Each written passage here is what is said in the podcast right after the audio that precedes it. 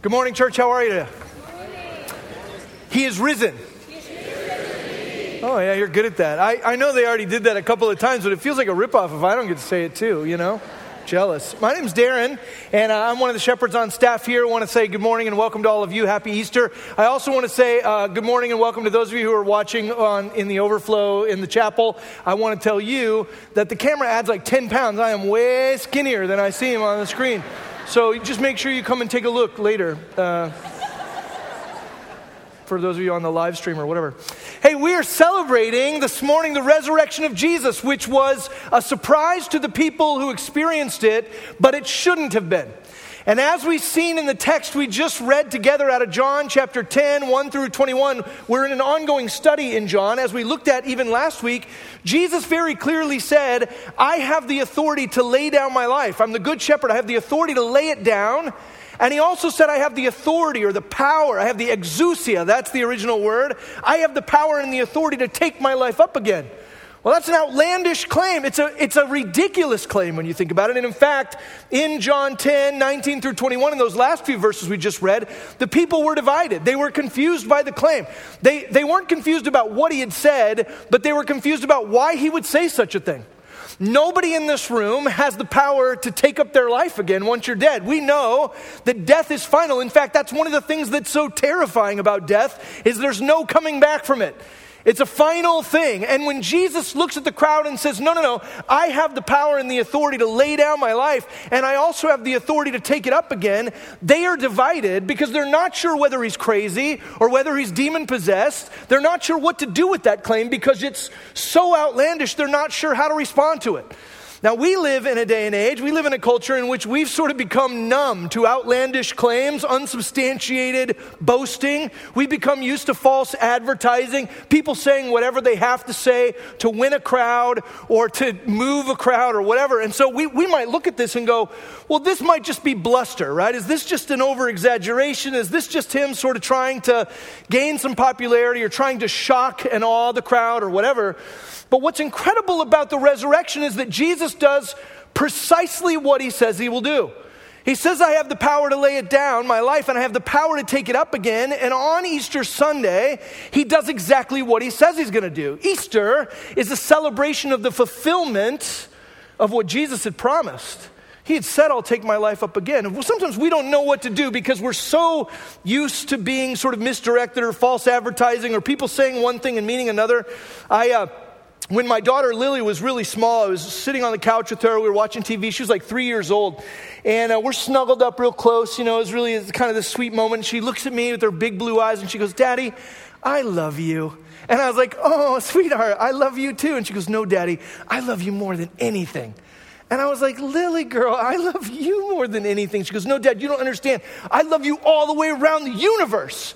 And I was like, Honey, I love you all the way around the universe. And she goes, Daddy, will you marry me? And I'm like, uh, uh, it just got a little creepy, you know, like we just, there's a line, there's a line, and we just crossed over it, you know, like, so I wasn't exactly sure what to do. We're having this emotional moment. I looked at her and I said, Oh, sweetheart, um, daddies don't marry their daughters, at least not in this state, and so that's not something we can that's not something we can really talk about. You know, I said, so, you know, and, and besides that, I said, uh, daddy has a wife already. Daddy's married to mommy, and God only wants daddy to have one wife. And so I'm going to be married to mommy forever. I love her, but we love you. And someday you're going to meet a great man, and you'll marry him, and he'll be a part of our family, and it's going to be awesome, you know. And you guys, her lip starts to quiver, and her eyes fill up with tears, you know, and she looks at me and she goes, You don't love me.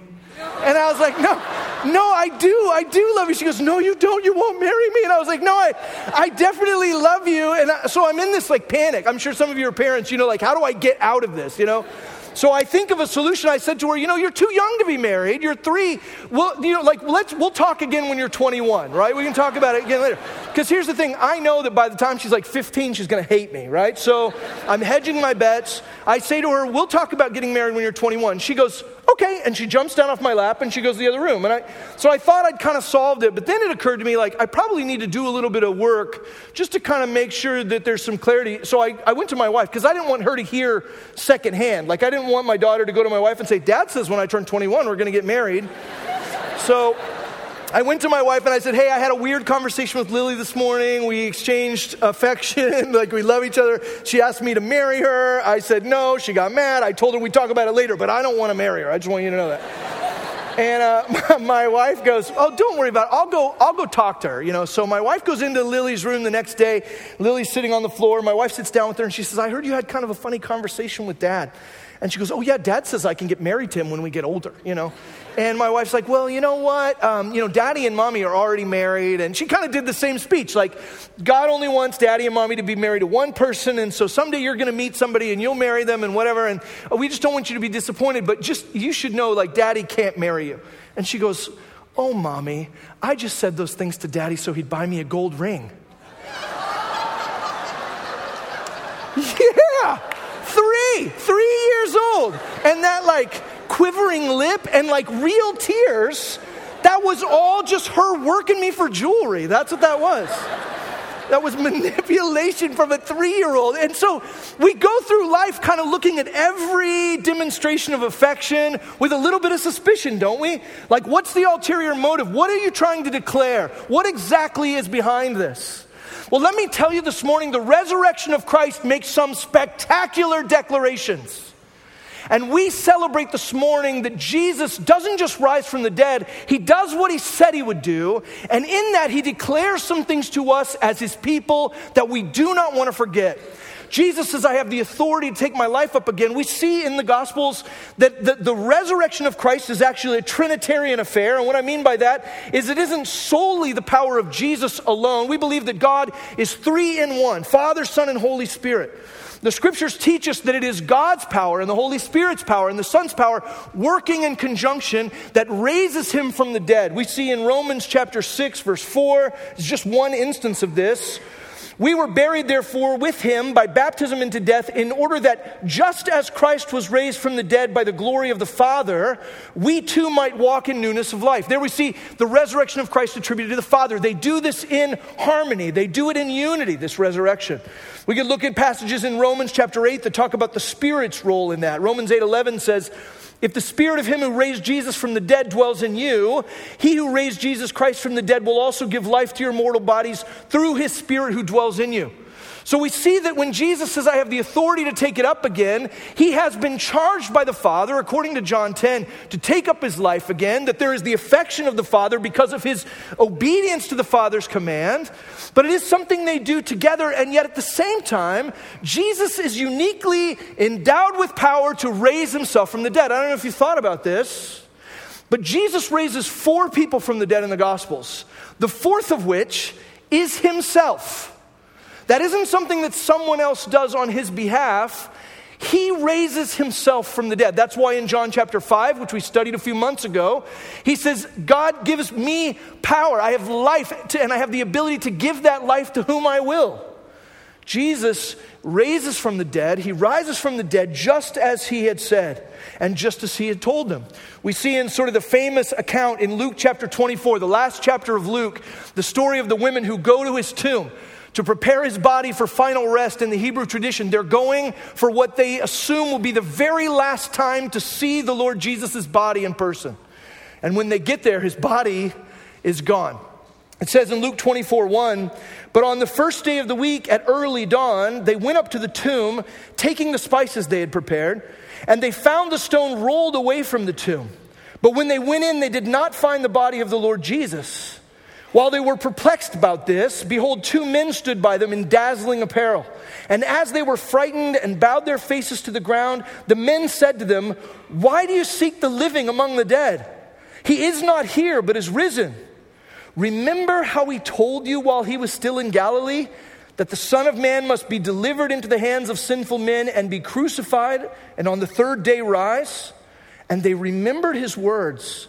And returning from the tomb, they told all these things to the eleven and to all the rest. The angels, right, look at these women who were mar- marveling at the absence of his body. They're perplexed. And they go, Why are you looking for him here? He said in no uncertain terms he would not be here. He said in no uncertain terms that he would rise from the dead. You could look at Luke chapter 9, verse 22, where Jesus says verbatim the things that the angels here declare that he has said. If you've been with us in our ongoing study of John, you may remember back to John chapter 2, where Jesus says to the people in the temple courts, If you destroy this temple, I will raise it up in three days. And the crowd kind of goes nuts. They're angry with him for the blasphemy of it, and they're, they're frustrated. And John, as a little aside in John chapter 2, says, We didn't get it at the time.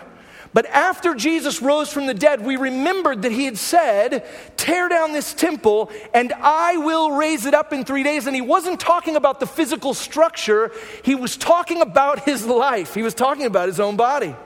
Jesus had said in no uncertain terms that he would do this thing. And on Easter Sunday, when his friends go to his tomb looking to see his dead body for the last time, he's not there, just as he said. Just as he said. It says they remember they remember what Jesus had said and they go and tell the other 11, and the other 11 don't believe them.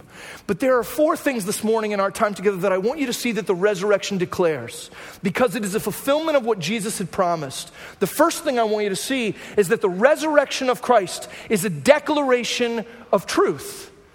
It's a declaration of truth at its very heart. Truth that Jesus can be trusted because what he said he would do, he did. What he promised to do, he fulfilled. Now, what that says to us is that we can trust him for the other things he declared, right?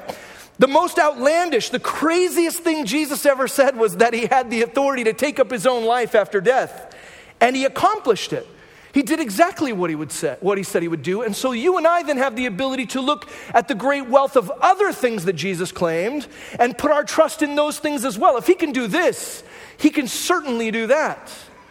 Jesus' resurrection is a declaration of truth that he can be trusted, that he can believe. Even if we look uh, at John chapter 10, in the, we see here in this text in John 10, 1 through 21, the third and fourth of Jesus' I am statements.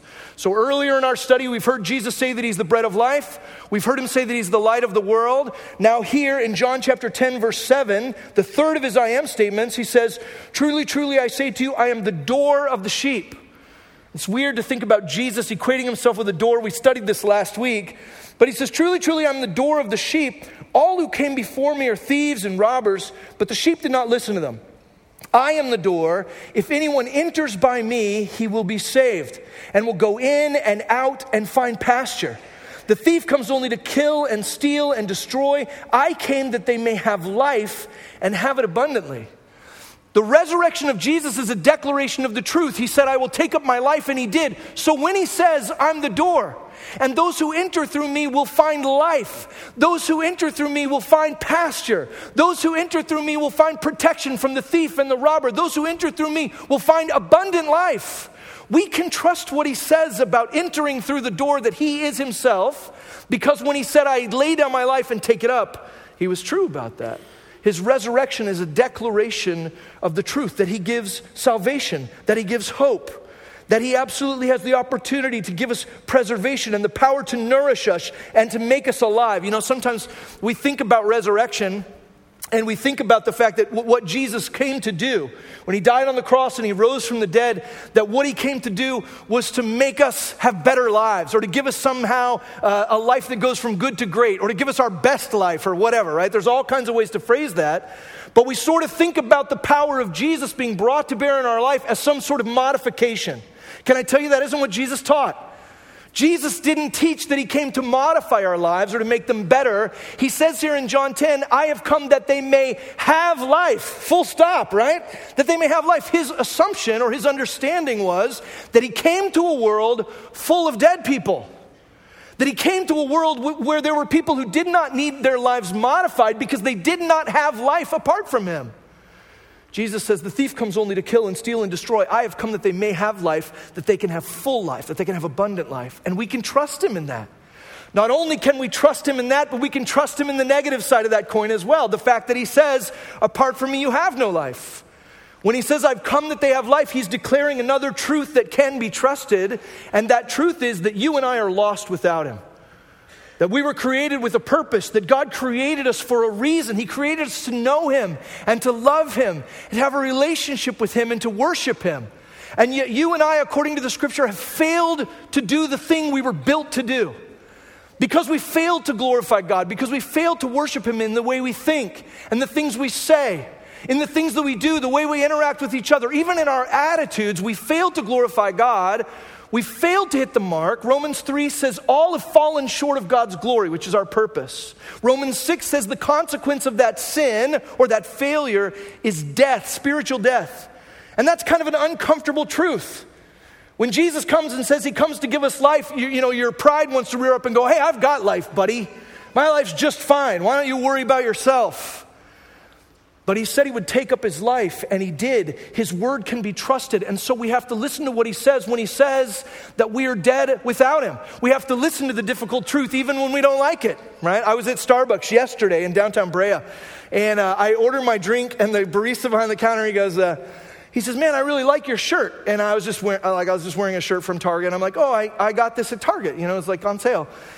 And he goes, man, I'll tell you what. He's like, as I've gotten older, and like the more I the more I get older, and I just don't care as much about how I look, I find all kinds of good stuff at Target. and I was like, whoa, what just happened here? Like this just.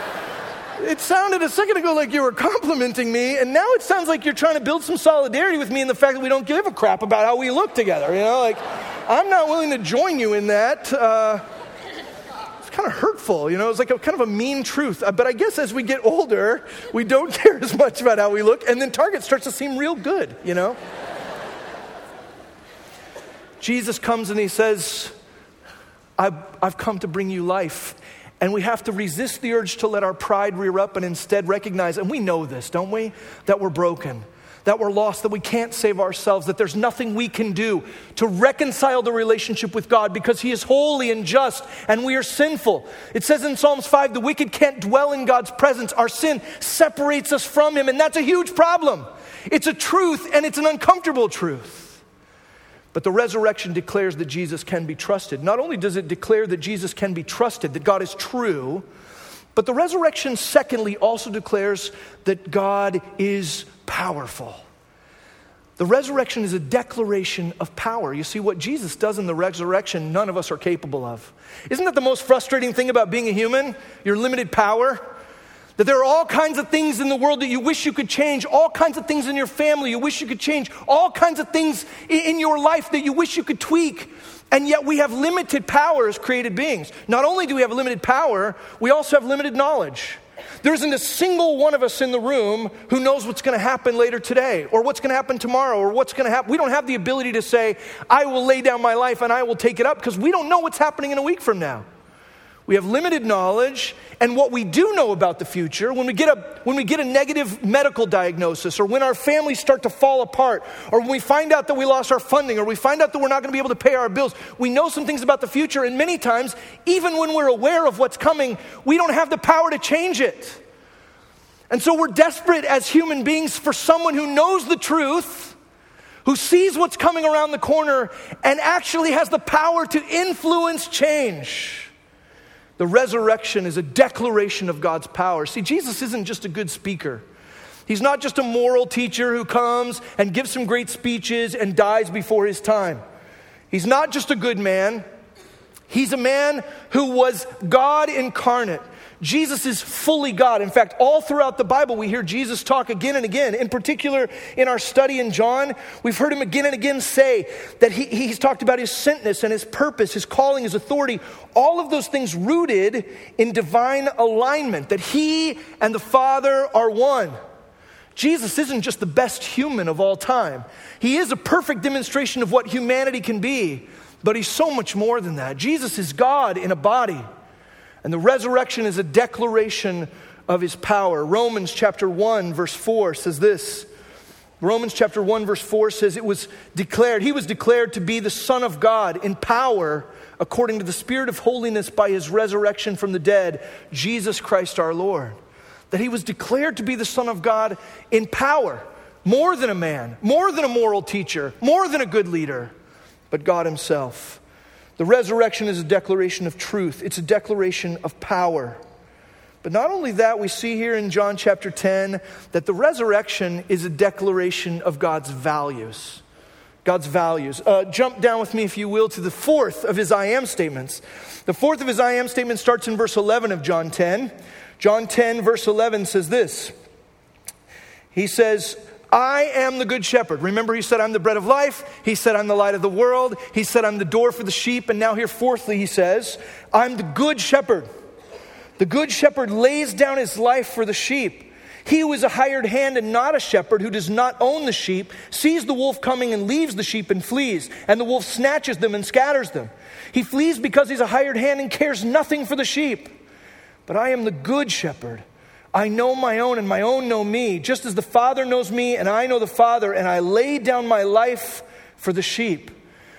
Thirdly, I want you to see this morning that the resurrection is a declaration of God's value, that God cares about us, that God cares about knowing us and leading us and guiding us, that He doesn't look at us as property, that He doesn't look at us with a lack of concern. He's not distanced Himself, He's not removed Himself from our lives. That God cares. There's a declaration in the resurrection about Him being not just a shepherd, but a good shepherd. The goodness of God is declared in the resurrection. I think sometimes in our world it's hard to see goodness, isn't it? We see people with power. We see people who will claim to know the truth.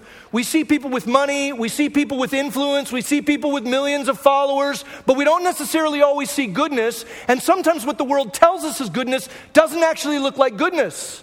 We live in a world that says influence and power and money and fame is good.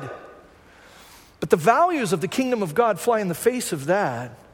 You see, what we see in the resurrection is God's value system, the kingdom value system, which is upside down from this world system. Have you ever looked at the world in which we lived and thought, all of the stuff it seems like man is chasing doesn't actually seem good? At the end of the day, it doesn't seem good, even though the world tells us it is.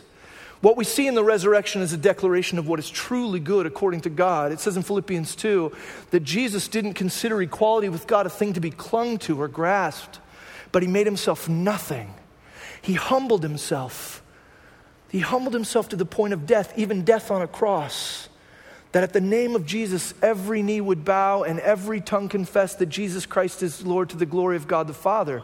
This isn't like any power structure we see in our world. We don't see the powerful and the wealthy and the influential giving themselves away, dying to themselves. You see, in the resurrection, in the death and resurrection of Christ, there is a declaration of God's value system, which is a value system of sacrifice, a value system of humility, a value system of taking what authority and leadership and power you have and using it for the good of others, to rescue them from sin and death. Jesus comes to the earth not just to put on a spectacle, not just to do a fireworks show, not just to do magic tricks for the crowd. He comes to the earth because we are dead and lost in our sin. He comes to the earth to rescue us, not because he had to, not because he was forced to, not because he was somehow contractually obligated, but because he chose to. We see something about the value of God in the fact that Jesus would come and die in our place in the first place. It says something to us about God's justice. So you might look at the, at the, the sin of mankind, the brokenness of mankind, and go, why didn't God just go, eh, I don't really care what you've done. I don't really care that you're sinners. I don't really care that you're broken. I'm just going to let everybody come and live with me in heaven no matter what. I'm just, I'm giving everybody a pass, right? It's a mulligan with life and everybody's going to heaven. Why does Jesus go to the cross? Have you ever thought about that? He goes to the cross because God is holy and just. You want to talk about God's values? Declared in the resurrection, God's value is a value of justice, truth, and power. But that justice is met in the sacrifice of Christ. Christ didn't die on the cross because he deserved that. He didn't die on the cross because he had earned that. Christ died on the cross because you and I deserve that. Exodus 34 says that God is good, but that he also can in no way let the guilty go unpunished, right?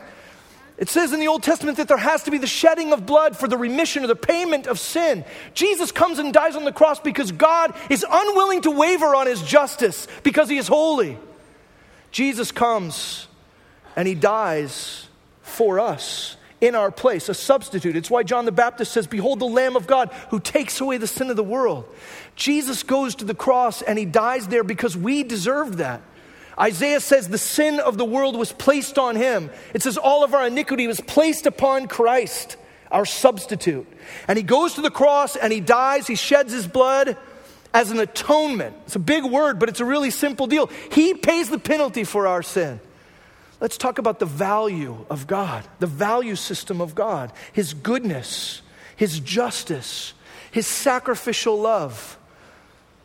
Jesus is demonstrating for us in the resurrection something about his truth, something about his power, something about his goodness. But not only that, fourthly, we see in the resurrection a declaration of his affection, a declaration of his love. Because Jesus didn't just come as sort of a way to, you know, sort of pay the debt for our sin and walk away. He didn't just come to atone for our sin. He didn't just come to make sure that justice was upheld. Jesus came because he wants us. He loves us. All throughout John chapter 10, he talks about knowing the sheep. He talks about knowing us and us knowing his voice and guiding us and protecting us and providing for us and walking with us, that he knows us and loves us. The affection of God is declared in the resurrection. And you might be the kind of person who sits in a room like this and feels unlovable. And maybe you feel unlovable because people have told you you're unlovable, or maybe because you spend a lot of time looking into the mirror and not loving what you see there or whatever. But can I tell you, the resurrection of Christ shouts to you that the God of the universe loves you. That he loves you. Just listen to a few of these passages, so beautiful. Romans chapter 8, verses 10 and 11. But if Christ is in you, although the body is dead because of sin, the spirit is life because of righteousness. If the spirit of him who raised Jesus from the dead dwells in you, he who raised Christ Jesus from the dead will also give life to your mortal bodies through his spirit who dwells in you. We look at Romans chapter 5. Listen to this. In Romans chapter 5, verse 6 and following, it says, For while we were still weak, at the right time Christ died for the ungodly. For one will scarcely die for a righteous person, though perhaps for a good person one would dare even to die. But God shows his love for us in that while we were still sinners, Christ died for us. I don't know if you've ever thought about this, but, but Jesus doesn't wait until we clean ourselves up to demonstrate his affection. He doesn't wait until we put on our best clothes, we splash on a little Brut cologne, you know, brush our teeth, and then he goes, All right, you're acceptable. No, in our mess, right? He declares his love for us the way we look first thing in the morning when we get out of bed, right? The drool that's kind of trickled out of your, your mouth and the eyelash that's crusted closed. God loves you then in the mess, in the brokenness. God declares his love for us in this that while we were still sinners, he died for us. Since therefore, verse 9 of Romans 5, since therefore we have now been justified by his blood, how much more will we be saved by him from the wrath of God? For if while we were enemies we were reconciled to God by the death of his son, much more now that we are reconciled shall we be saved by his life. More than that, we also rejoice in God through our Lord Jesus Christ, through whom we have now received reconciliation. Jesus reconciles us to God. Why does he do that? Because of his love for us, because he wants us to know him. He created us for relationship. He's not a distant God. The resurrection is a declaration of his truth. It's a declaration of his power. It's a declaration of his values or his goodness. And it's a declaration of his love for us. Jesus comes to the earth and he takes our sin. He, he is buried dead. He shed his blood on our behalf and they put him in the tomb, stone cold dead. But he didn't stay that way. He rose from the dead. He walked out of the tomb. He took up his life again by his own authority, and in doing that, he also uses that same resurrection power to extend to us resurrection life. It says in John 10, just further, I don't want to give it away, but in John 10, just a little bit further, we'll study this in a couple of weeks. In John 10 27, Jesus says, My sheep hear my voice, and I know them, and they follow me. I give them eternal life, and they will never perish, and no one will snatch them out of my hand. I want you to notice that word give. It's a gift. It doesn't say that Jesus has eternal life in himself and he's willing to sell it to people at the low monthly cost of $44.99 in four monthly installments. Jesus doesn't say, I give life to those who have something decent to trade. He doesn't say, I give life to those who are worthy of it, because nobody is. Jesus says, I give them eternal life. That's why in Ephesians 2 it says, For by grace we're saved. It's the gift of God, not of works, lest anyone should boast or brag. Titus 3 says, Not by works of righteousness which we have done, but according to his mercy, he saves us. He gives us eternal life. It teaches in the scripture famously in John 3 16 that God loved the world so much that he gave the only son he had, that anybody who believes in him won't perish. Why does it say that? Why does it say we won't perish? Because we deserve to perish. but God in His truth and in His power and in His goodness and in His love shouted from the mountaintops, or rather, shouted from an empty tomb. His truth and His power and His goodness and His love extends to us resurrection life. If you're here in the room today and you've never put your faith in Jesus, the reality, the difficult truth, like the difficult truth about me shopping at Target, the difficult truth is that apart from Christ, you are separated from God where you sit, spiritually dead where you sit. I get that that's uncomfortable, but we can trust Jesus because he said he would take up his life and he did. Right where you sit, you're spiritually dead, but can I tell you this? There is no reason for you to remain in that position because Jesus has already paid the price. Jesus shed his blood for you. And he walked out of that grave to declare his truth and his power and his goodness and his love and to extend to you that very same life, that resurrection life, that you can be made new, that you can be resurrected spiritually in the same way he was resurrected physically on Easter Sunday and go into eternity in the presence of God. But you have to believe. You have to put your trust in Jesus. You have to believe that you can't save yourself, that he is true, that he is powerful that He is trustworthy, that He is good, and that He loves you. Would you bow your heads with me this morning? In the quietness of this heart, uh, of this moment, I, I want to encourage you to kind of do an, an inventory of your heart. And where you sit, I, I would encourage you just to ask yourself the question Have I ever put my faith in Jesus to save me from sin and death? Have I realized that He can be trusted and that He is good that He has the power to influence and to change my situation, and that He loves me. And if you're here this morning and you've never put your faith in Christ, I encourage you in the quietness of this moment to cry out to God right where you sit. And there's no magic prayer or special formula, it is truth in your heart, responding to the truth of God. But in your own words and in your own version, to say to God, I know that I'm broken and I know that I'm lost. I know I'm a sinner. Will you save me by your grace and power? By your truth and goodness and love. You cry out to God, and we believe that in the moment that you trust in Him for salvation, you will be saved, made new, regenerated. Not good to great, not modified in some way, but given life where before there was only death. God, I pray that you would stir in us, that you would stir in us a recognition of all that your resurrection declares and that for those in this room who've never trusted you, who've never received that gift of resurrection life from you, that you would draw them to yourself, that they would bow the knee before you and be transformed. We pray that in Jesus' name.